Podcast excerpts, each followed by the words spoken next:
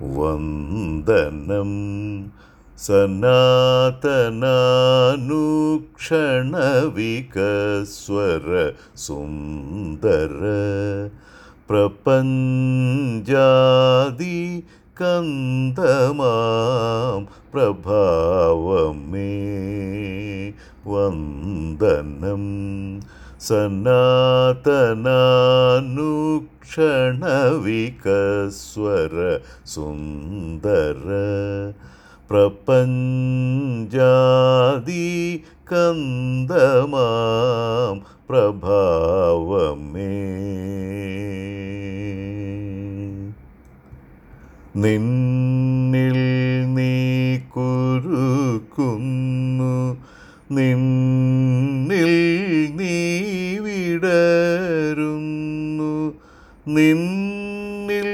സർഗാവിഷ്കാര കൗതുകമനാദ്യന്തം നിന്നിൽ നീ കുരുക്കുന്നു.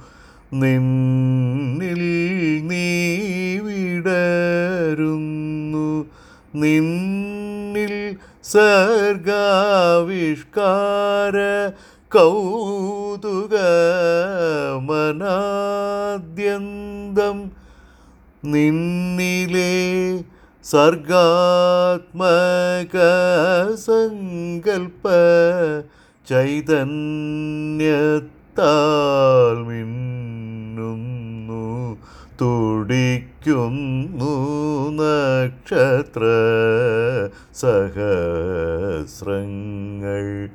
നിന്നിലെ സർഗാത്മക സങ്കൽപ്പ ചൈതന്യത്താൽ മിന്നുന്നു തുടിക്കുന്നു നക്ഷത്ര സഹസ്രങ്ങൾ.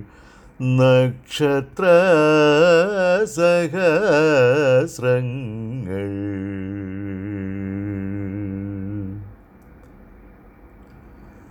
മഹാകവി ജിയുടെ വിശ്വദർശനം എന്ന കവിതയാണ് ഞാൻ ഈ പാടിയത്. എനിക്ക് വായിച്ച കാലം മുതൽ ഒരുപാട് അത്ഭുതാതരവുകൾ സമ്മാനിച്ച ഒരു കവിത. ഇതിൽ കവി തന്റെ സർഗമണ്ഡലത്തിൽ നിന്നും പുറത്തു കടന്ന് പ്രപഞ്ചവിജ്ഞാനീയം എന്ന കോസ്മോളജിയിലേക്ക് തന്റെ ദാർശനികമായ ഉൾക്കാഴ്ചയെ ഉയർത്തുന്നു. അവിടെ അദ്ദേഹം പ്രപഞ്ചം അഥവാ ബ്രഹ്മാണ്ടം വികസ്വരമാണ് എന്ന് മാത്രമല്ല അനുക്ഷണ വികസ്വരവുമാണ് എന്ന പരമാർത്ഥത്തിന്റെ നേരറിവിലേക്ക് തന്റെ കവിതയുടെ സത്തയെ ഉദാത്തവൽക്കരിക്കുന്നു. ഇവിടെ ശ്രദ്ധേയമായ ഒരു വസ്തുത എഴുപതുകളുടെ അവസാന കാലത്ത് തന്റെ കാവ്യസപര്യ അജ്ഞാതമായ ഏതോ സമയതീരത്തേക്ക് മാറ്റിപ്രതിഷ്ഠിച്ച കവി പ്രപഞ്ചവിജ്ഞാനീയത്തിൽ താരതമ്യേന ഏറ്റവും ആധുനിക കാലത്ത് മാത്രം തിരിച്ചറിയപ്പെട്ടതായ വികാസം പ്രാപിക്കുന്ന പ്രപഞ്ചം എന്ന തിരിച്ചറിവിലേക്ക് എത്തിച്ചേർന്നത് അത്ഭുതാവഹമാണ്. അത്ഭുതാദരവുകളോടെ അല്ലാതെ അത് ഉൾക്കൊള്ളാൻ നമുക്കാവുകയില്ല. നിന്നിൽ നീ കുരുക്കുന്നു നിന്നിൽ നീ വിടരുന്നു നിന്നിൽ സർഗാവിഷ്കാര കൗതുക മനാദ്യന്തം നിന്നിലെ സർഗാത്മക സങ്കല്പ ചൈതന്യത്താൽ മിന്നുന്നു തുടിക്കുന്നു നക്ഷത്ര സഹസ്രങ്ങൾ എന്ന് കവി പാടുമ്പോൾ അത് അത്യുദാത്തമായ ഭാവനയും ദാർശനികമായ ഉൾക്കാഴ്ചയും ശാസ്ത്രബോധവും ഉൾച്ചേർന്ന ഒരു ഉണർത്തുപാട്ടാവുന്നു എന്നതാണ് സത്യം. പ്രപഞ്ചം അനുസ്യൂതമായി വികസിച്ചുകൊണ്ടിരിക്കുന്നു എന്നത് തിരിച്ചറിയപ്പെട്ടത് ഇരുപതാം നൂറ്റാണ്ടിന്റെ ഏതാണ്ട് മധ്യത്തിന് തൊട്ടു മുൻപാണ്. ആ പ്രപഞ്ചവികാസത്തിന് കാരണഭൂതമായ രഹസ്യം എന്താണ് എന്ന് ആധികാരികമായി കണ്ടെത്തുവാൻ ശാസ്ത്ര സമൂഹത്തിന് ഇന്നും ആയിട്ടുമില്ല. അങ്ങനെ ഇതുവരെയും മനുഷ്യരാശിയുടെ മുൻപിൽ പൂർണമായും വെളിപ്പെടാത്ത രഹസ്യത്തിലെ സംശയാതീതമായ സത്യത്തിന്റെ തെളിമ മാത്രമാണ് മഹാകവി തന്റെ കാവ്യത്തിൽ ഉച്ചേർത്തത് അതുകൊണ്ട് തന്നെ അത് വിശ്വദർശനത്തിനും അതീതമായ ഒരു പ്രാപഞ്ചിക ദർശനമായി മാറുന്ന അത്ഭുതകരമായ ഒരു കാഴ്ചയാണ് ഈ കാവ്യത്തിൽ നമുക്ക് കാണുവാൻ സാധിക്കുന്നത്. ഇവിടെ എന്നെ അത്ഭുതപ്പെടുത്തുന്നത് അറുപതിലേറെ വർഷങ്ങൾക്ക് മുൻപ് എഴുതപ്പെട്ട ഈ കാവ്യത്തിൽ അദ്ദേഹം ഉൾച്ചേർത്ത പരമമായ ശാസ്ത്രസത്യം. ഇന്നത്തെ പോലെ അക്കാലത്ത് ഗൂഗിളിൽ സ്പർശിക്കുന്ന വിരൽത്തുമ്പുകളിലേക്ക് തൽക്ഷണം എത്തുന്ന ഒന്നായിരുന്നില്ല. അത് ലഭിക്കാൻ എളുപ്പ വഴികളോ കുറുക്കു വഴികളോ ഒന്നും ഉണ്ടായിരുന്നില്ല റേഡിയോ പോലും ഇല്ലാത്ത അക്കാലത്ത് വരുന്ന ലഭിക്കുന്ന വളരെ പരിമിതമായ അറിവുകൾ മാത്രമായിരുന്നു പത്രങ്ങൾ വഴിയും അല്ലാതെയും ലഭിക്കുന്ന പരിമിതമായ അറിവുകൾ മാത്രമായിരുന്നു ഉണ്ടായിരുന്നത്. ഇതുപോലെയുള്ള അതിസങ്കീർണമായ ശാസ്ത്ര സത്യങ്ങൾ നമ്മുടെ നാട്ടിൽ അനായാസമായി എത്തിപ്പിടിക്കാവുന്ന അറിയാവുന്ന അവസ്ഥയൊന്നും ലഭ്യമല്ലാതിരുന്ന അക്കാലത്താണ് വിശ്വദർശനം പിറവിയെടുത്തത് എന്നത് എനിക്ക് മഹാകവിയുടെ ബുദ്ധിപരമായ യാത്രകളെപ്പറ്റി ഏറെ അത്ഭുതവും ആശ്ചര്യവും ഉണ്ടാക്കി അതിന്നും അങ്ങനെ തന്നെ തുടരുന്നു. ഈ കാവ്യത്തിന് വിശാലവും ദാർശനികവുമായ പരിപ്രേക്ഷ്യങ്ങളും അർത്ഥതലങ്ങളും ഉണ്ടെങ്കിലും ഞാനിപ്പോൾ അതിൽ കാണുന്ന വൈജ്ഞാനിക ഭാവത്തെ ആസ്പദമാക്കി ഒരു പ്രസക്തമായ ജീവിത കാഴ്ചപ്പാടിനെ സംബന്ധിച്ച് എന്റെ ചിന്തകൾ വഴിതിരിച്ചു വിടുകയാണ്. ഇവിടെ നാം ശ്രദ്ധിക്കേണ്ടത് ഓരോ വ്യക്തിയും ജീവിതത്തോട് അനുവർത്തിക്കേണ്ട സമീപനത്തെ പറ്റിയുള്ള വിലപ്പെട്ട ഒരു പാഠമാണ്.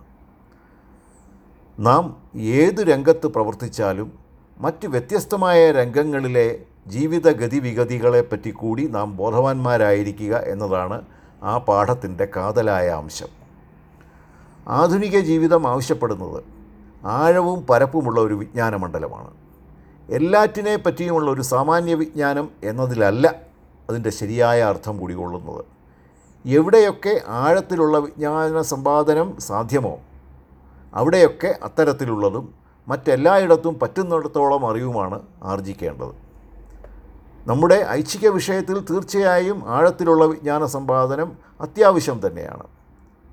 ബാക്കി എല്ലായിടത്തും നമുക്ക് ആർജിക്കാവുന്നിടത്തോളം അറിവ് നേടി ഈ ലോകത്തിൽ ഇടപെടുവാനായി നാം ഓരോ വ്യക്തികളും നമ്മുടെ ജീവിത വിജയത്തെ ലക്ഷ്യമാക്കുന്ന ഓരോരുത്തരും പരിശ്രമിക്കേണ്ടത് ഇന്നത്തെ ലോകത്ത് അത്യന്താപേക്ഷിതമാണ്. യഥാർത്ഥത്തിൽ ഇത് ഏത് കാലത്തും വിജയം ആഗ്രഹിക്കുന്നവർ അനുവർത്തിക്കേണ്ട ഒരു ജീവിത സമീപനമാണ്. ഉദാഹരണപ്പെടുത്തുവാൻ എനിക്ക് വേറെ എങ്ങും പോകേണ്ടതില്ല. സംഗീതരംഗത്തു നിന്ന് തന്നെ എന്റെ തട്ടകമായ സംഗീതരംഗത്തു നിന്ന് തന്നെ അത് കണ്ടെത്താൻ കഴിയും. പതിനെട്ട് പത്തൊൻപത് നൂറ്റാണ്ടുകളിൽ ജീവിച്ച കർണാടക സംഗീത ആചാര്യന്മാരെ ശ്രദ്ധിക്കുക. വെറും ആലങ്കാരികമായ പദപ്രയോഗങ്ങളിലൂടെ ദേവീദേവന്മാരെ പ്രകീർത്തിക്കുക മാത്രമല്ല അവർ ചെയ്തത്. അവർ ജീവിതത്തെപ്പറ്റിയും ലോകത്തെപ്പറ്റിയും പ്രപഞ്ചത്തെപ്പറ്റിയും പുരാണേതിഹാസങ്ങളെപ്പറ്റിയും തത്വദർശനങ്ങളെപ്പറ്റിയുമൊക്കെയുള്ള ആഴത്തിലുള്ള അറിവും ഉൾക്കാഴ്ചയും ഉള്ളവരായിരുന്നു. നിരീക്ഷണ പാഠമുള്ളവരുമായിരുന്നു അവരുടെ കൃതികളിൽ ആ ചിന്താപരമായ ഔന്നത്യം സമൃദ്ധമായി ഉൾച്ചേർന്നിരിക്കുന്നത് നമുക്ക് കാണുവാൻ സാധിക്കും. ത്യാഗരാജസ്വാമികളുടെ പഞ്ചരത്ന കൃതികളിലും ദീക്ഷിതരുടെ നവഗ്രഹ നവാവരണ പഞ്ചഭൂത കൃതികളിലുമൊക്കെ ഈ പറഞ്ഞ കാര്യങ്ങൾ സമൃദ്ധമായി കാണാവുന്നതാണ്.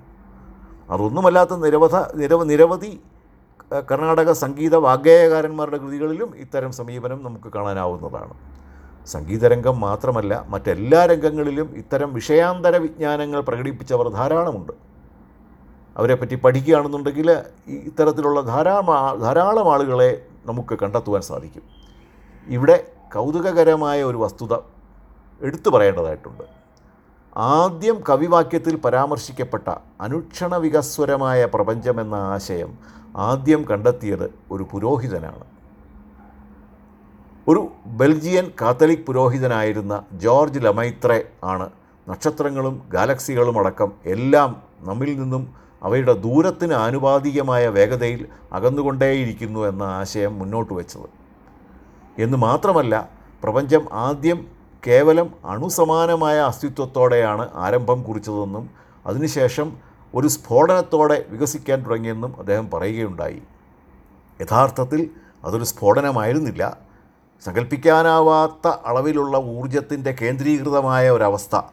അതുകൊണ്ടുണ്ടാകുന്ന അസാമാന്യ വേഗതയിൽ സംഭവിച്ച മാത്രമല്ല ഇന്നും തുടർന്നുകൊണ്ടേയിരിക്കുന്ന വികാസം മാത്രമായിരുന്നു അതെന്നാണ് ഇന്ന് ശാസ്ത്രലോകം വിലയിരുത്തുന്നത്.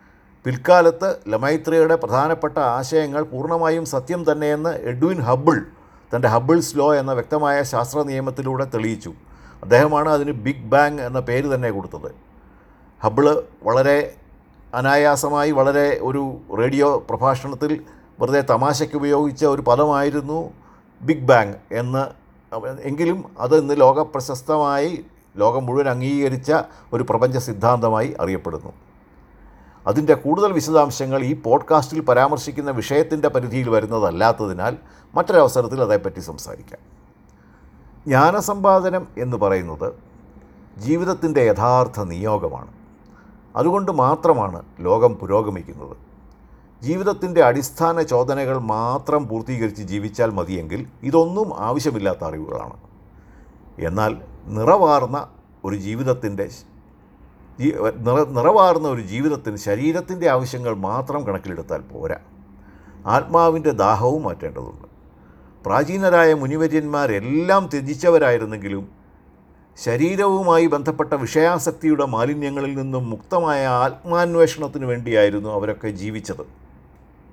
ഞാൻ ആരാണ് എന്ന അന്വേഷണത്തിൽ നിന്നും തുടങ്ങുന്ന ചിരന്തനമായ സത്യങ്ങൾ തേടി അവർ ജീവിതം മുഴുവൻ നടന്നത് സ്വന്തം ജീവിതത്തെ ആത്മീയമായി നിറയ്ക്കുവാനും നവീകരിക്കുവാനുമായിരുന്നു നേതി നേതി അല്ലെങ്കിൽ ഇതല്ല ഇതല്ല എന്ന് പറഞ്ഞ് യഥാർത്ഥ സത്യത്തെ തേടി യഥാർത്ഥ സത്യ സത്യങ്ങൾ എന്ന് പറയുമ്പോൾ അതിൽ ഭൗതിക സത്യങ്ങളും ഉൾപ്പെടുന്നുണ്ട് തീർച്ചയായും.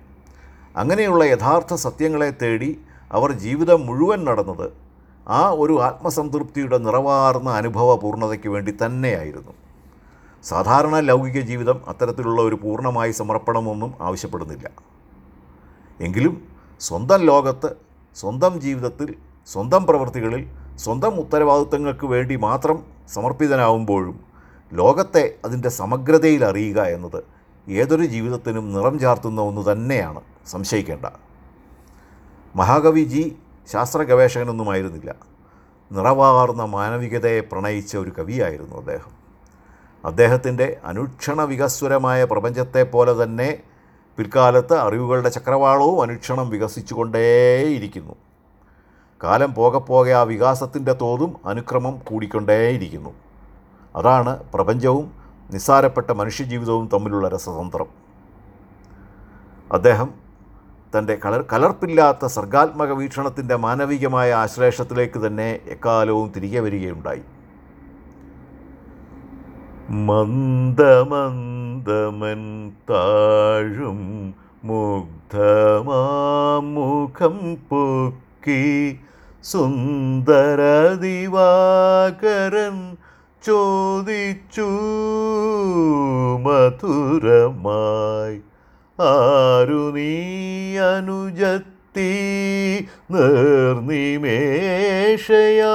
നിർനിമേഷയായെന്തൻ തേര്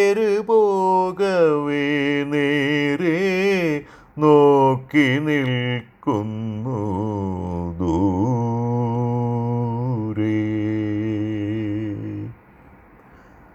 അങ്ങനെ ഭാവനയുടെ ആർദ്രതലങ്ങളിൽ മുങ്ങിപ്പൊങ്ങാൻ സാധിക്കുന്നതുകൊണ്ടല്ലേ മനുഷ്യൻ എന്ന പദം ഇന്നും മനോഹരമായി തോന്നുന്നത്? ഇത്രയും നേരം എന്റെ ഒപ്പം എന്റെ ചിന്തകളുടെ ഒപ്പം നടന്ന എല്ലാ നല്ല മനസ്സുകളോടും ഹൃദയത്തിന്റെ ഭാഷയിൽ നന്ദി രേഖപ്പെടുത്തുന്നു.